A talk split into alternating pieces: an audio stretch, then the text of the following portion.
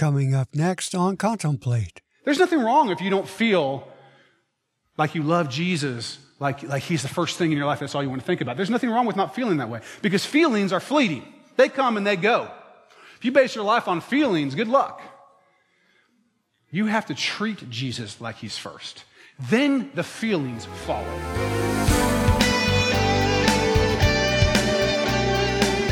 Welcome to Contemplate, a Bible teaching ministry of Pastor David Robinson from Acts Church in Vancouver, Washington. Today we're looking in the book of Acts, chapter 1, verses 4 through 8, where Jesus tells his disciples to wait for the Holy Spirit. There's a lot for us to learn in this episode, so here's Pastor David with today's lesson recorded live at Acts Church.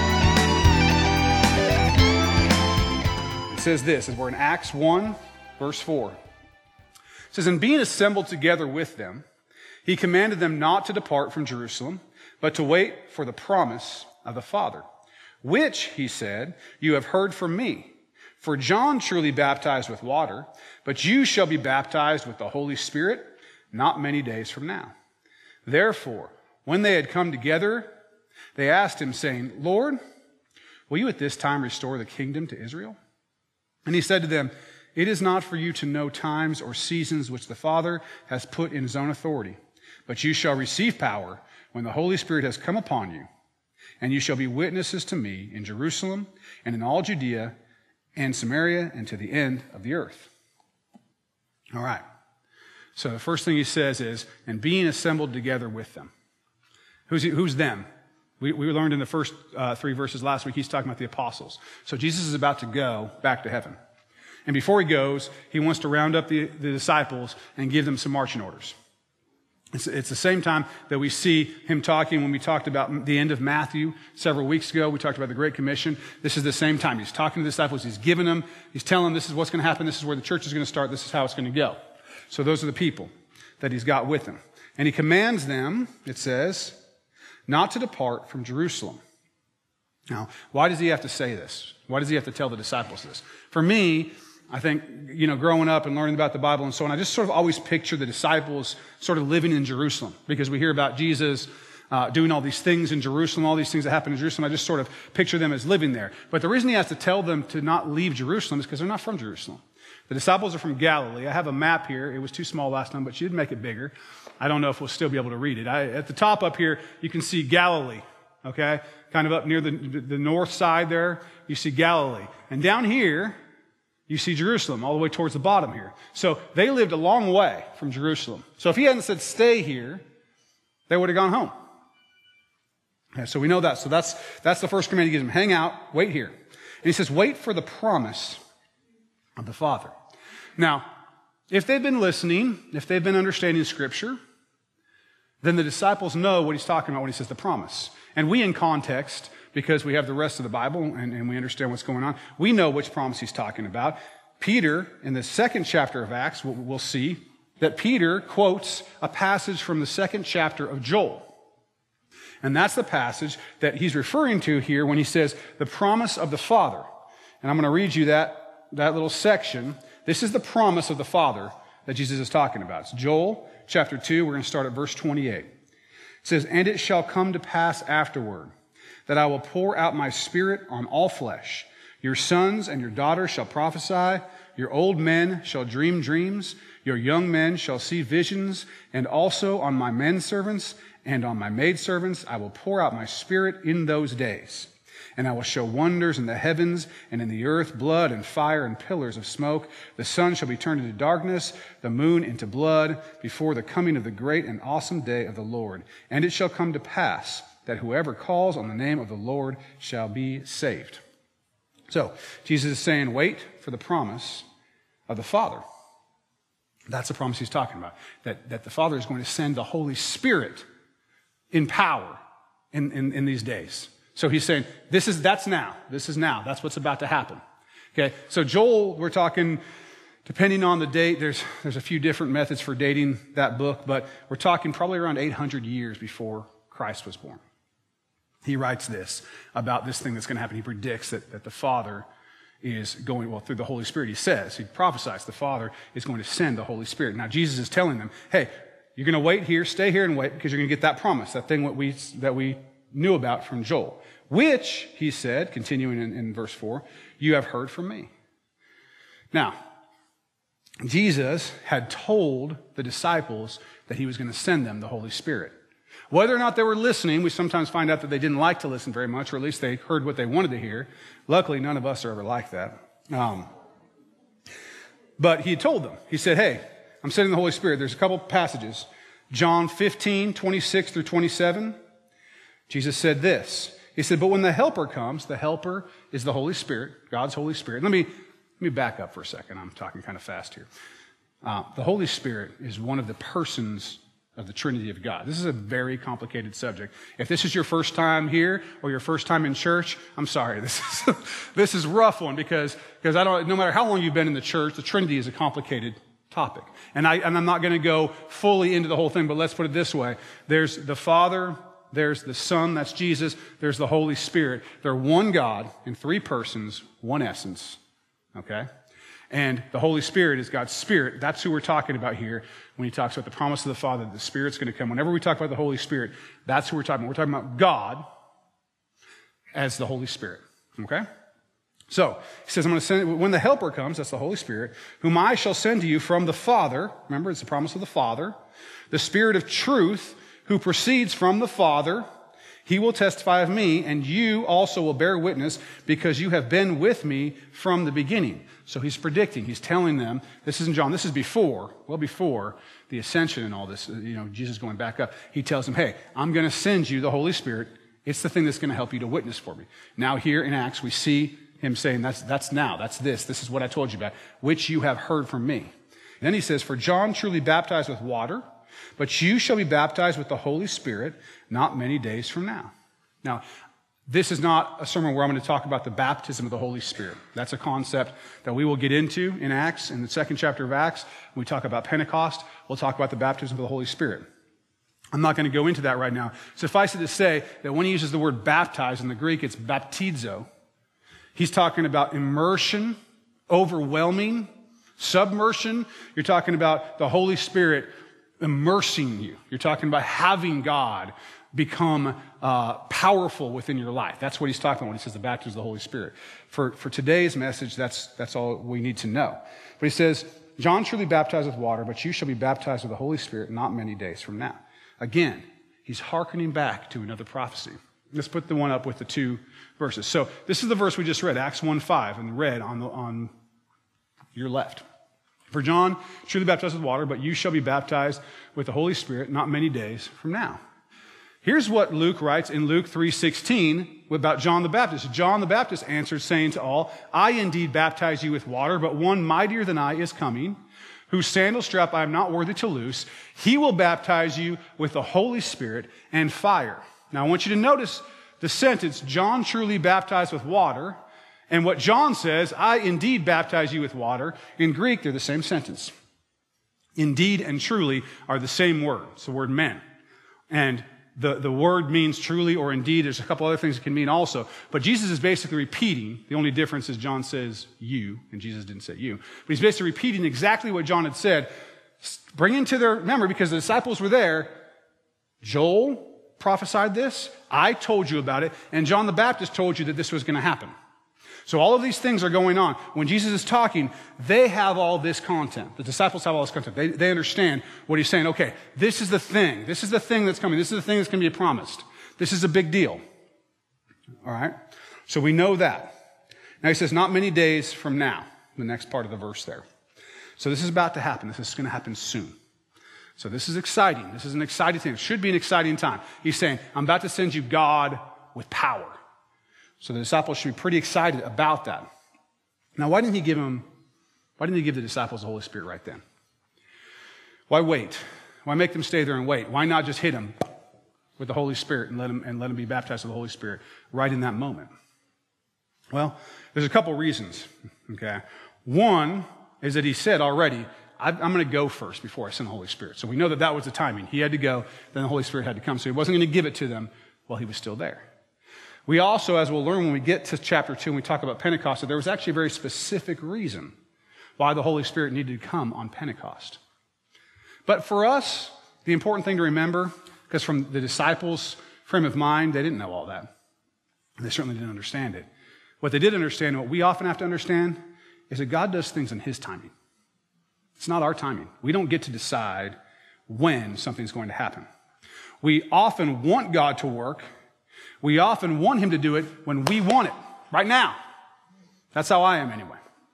I've decided that I want this. Why don't I already have it? Let's go. Give it to me now. Give it to me now. God does things in his own, in his own timing. And he's telling, the, he's telling the disciples right now, just wait. This is going to happen. It's going to happen soon, but you need to wait. Okay.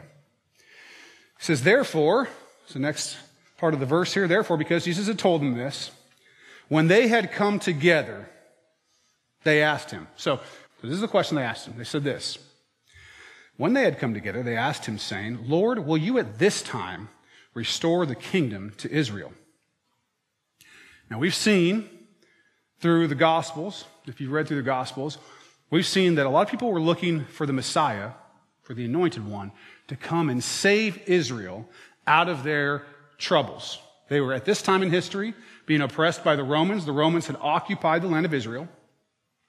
And the idea of the Messiah, as they understood it, was one who would come and restore the kingdom to Israel. Now, we're talking about the temporal kingdom of Israel, getting the Romans out of Israel in 30 AD ish, right? That's, that's sort of what they were looking for. And they've always been looking for. It. They've always been saying, this is what the Messiah is going to come and do. Other people thought that, the disciples thought that, and then Jesus died on a cross. And that dream was over for them. This was over. Jesus was just another one who came and didn't end up being what people thought he might be. But then three days later, dude's walking around again. And everything changed. And the, the, the person who saw this happen should have realized, whoa, this is so much bigger than kicking Romans out of Israel. This is so much bigger of a thing. He's died. He's risen again. He's defeated death and hell. He's now able to save not us from our political problems, but our souls. We're able to come to Him and find rest for our weary souls, and He can forgive our sins. That's the message that's trying to get across. But the disciples are still stuck, even after all this, are still stuck in, hey, will you just restore the kingdom to Israel? Jesus has just told the disciples, I'm going to give you God. I'm going to literally immerse you in the Holy Spirit, my Holy Spirit, in God. And they say, are you going to, are you going to get rid of the Romans? Because that's what I'm focused on. I can't seem to get my mind off of this thing that I'm on here about the Romans. Now we're going to come back to that, to their issue in a minute. Let's, let's move forward. Finish the passage here. It says, he sort of gives them a, a small rebuke.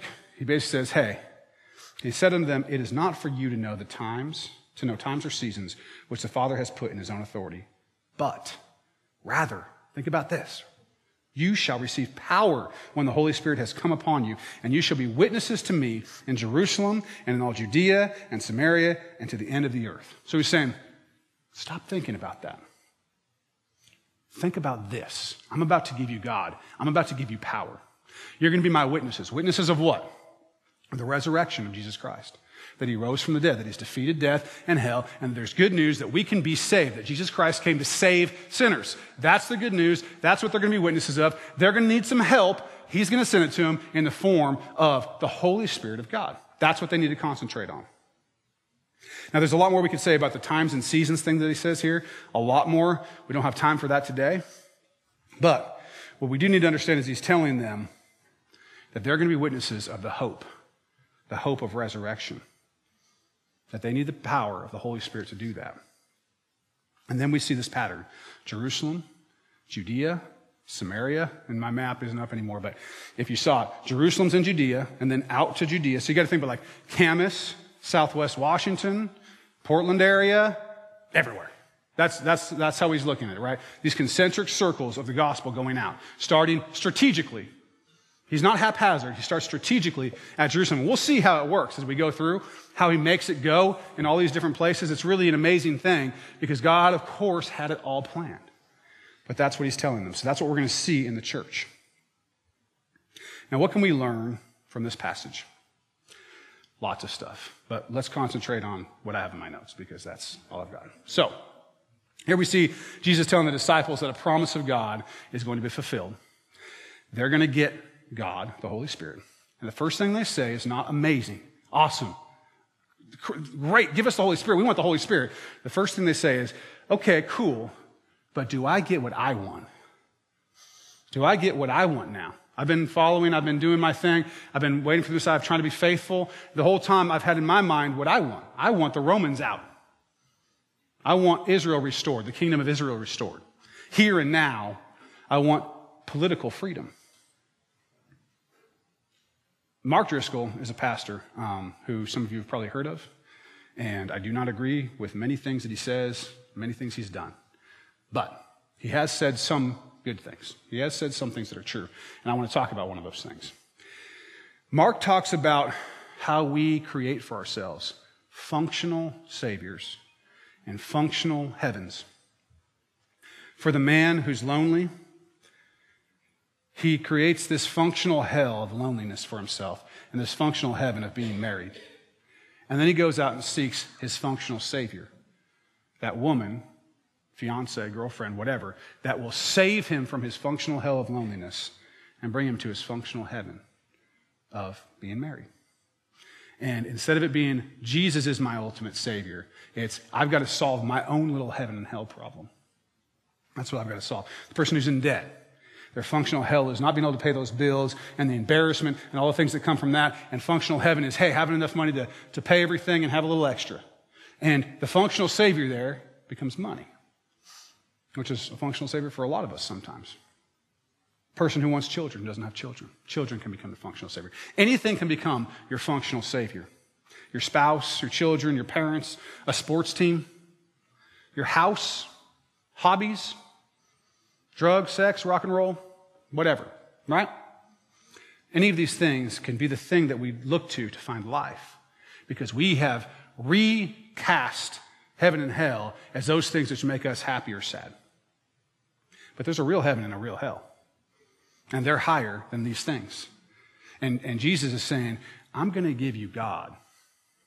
I'm going to give you God. And we often say, but can I just have a wife?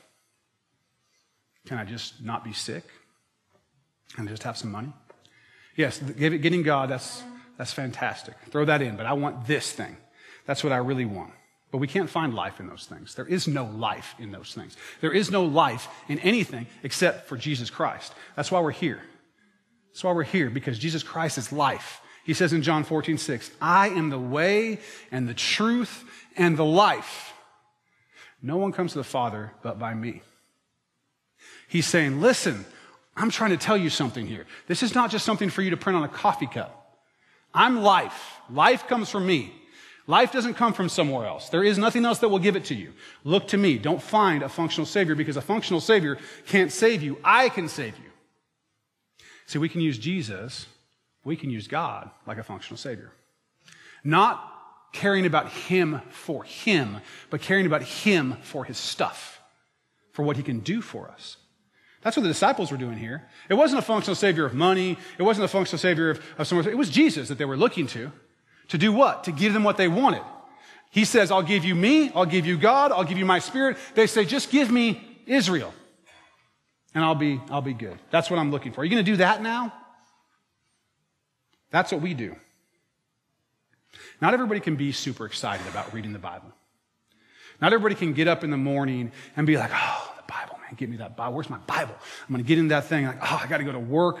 Well, I'm bringing the Bible with me, man. As soon as I have a break, I'm getting back into the Bible. And tonight and this weekend, Bible time, right? Prayer closet, it's on. Calling your friends, tweeting, prayer closet time. Boom. Unless you're just trying to brag. Some of you, you know, no. Don't get me started. Okay. It's hard to do that. It's hard to be into Jesus like that. It's very easy when you first meet your spouse to be super into them and excited and whatever and infatuated. And in some ways, it's very easy to be that way about Jesus when we first come to know him and recognize what he's done for us and saving us. But to continue to seek him first, not for his stuff, not for what he can do, not coming to him to fix things, but to seek him first, that is a discipline. Kind of like when you get married to your spouse. It's not always fantastic for you, it's not always butterflies in your stomach. You have to have discipline. You have to work towards. You have to start acting like you would act if you love somebody, even when you don't feel it. There's nothing wrong if you don't feel like you love Jesus, like, like he's the first thing in your life. That's all you want to think about. There's nothing wrong with not feeling that way because feelings are fleeting. They come and they go. If you base your life on feelings, good luck.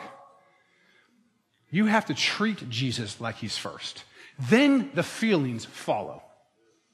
You start treating people that are difficult with love and affection, and you start praying for them, you start pouring into them, not too long from then, that investment starts to pay off and you start to actually start to love them. That's the way it is with Jesus. We got to seek him. We got to know him. We got to want him, but we have to want him first. Can't want the Xbox first. Can't want Jesus for his Xbox. Nobody is going to heaven because they want stuff. Those who are in heaven are going to be there because they want Jesus, because to be there for any other reason would be really boring. Because that's what it's about. It's about relationship with Him. And He's saying here, look, I want to give you me. And the disciples aren't getting it. But if we believe that Jesus died, rose from the dead, and is God, He should probably be our number one priority. Is that fair? Unless you know someone else who rose from the dead, um, I think we probably should be giving Jesus some pretty seriously high priority. If he's God, if he created the sun and the moon and the stars and you and everybody else in this room, I think we should be giving him high priority. And if he's number one and he's called us to serve him as his body in his church and we're supposed to worship him in that context and, and be there and do that, how often should we be here? Should it be a priority or something we do and we can make it? If He's called us to press into Him and into relationship and to make Him number one, should we be giving our time, our talents, our treasures to Him? Are you serving Christ first? Because it should show in everything. It should show in what you talk about. It should show in what you brag about. It should show in what you sacrifice for. It should show on your bank statement. You should be giving to your local church. You should be doing and serving and giving your time and all of these things. And that's what we do when we love someone, when we want to make them first. And Jesus is saying, You get me. You get me. Stop worrying about solving your personal heaven and hell problem and start thinking about the real heaven and the real hell. And that there are people going somewhere and that we're supposed to, as a church, be a part of that of helping people come to know Jesus. So the disciples were hung up on their problem. They were hung up on it. They continually hung up on it. You know, restore Israel, but Jesus was doing something more than that.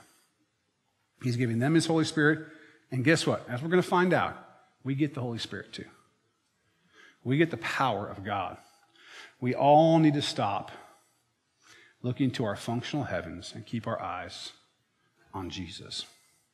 Matthew 6:33 says, "But seek ye first the kingdom of God and his righteousness, and all these things, all the stuff, all the stuff will be added unto you, because he knows what you need. But when you concentrate on what you need instead of him, you're missing it. You're missing it. We're here for a little time. If we get focused all the time on what we think we need, what we think we want, boy, what a shallow existence. But if we're concentrated on Him all the time, He'll make sure we have all those things so we can enjoy them together with Him. Want God first, and then let the rest fall into place. I really like what Pastor David said about using discipline first and feelings will follow. That can help us not only in our faith, but our relationships, jobs, and all kinds of things. More practical truth from God's Word. And if you'd like more, let me invite you to come hear Pastor David this Sunday morning at Acts Church. Get directions and all the info you need at axchurchnw.org or call 360 885 9000. Well, that's it for today. Hope you'll click on the next episode for more with our teacher, Pastor David Robinson, here on Contemplate.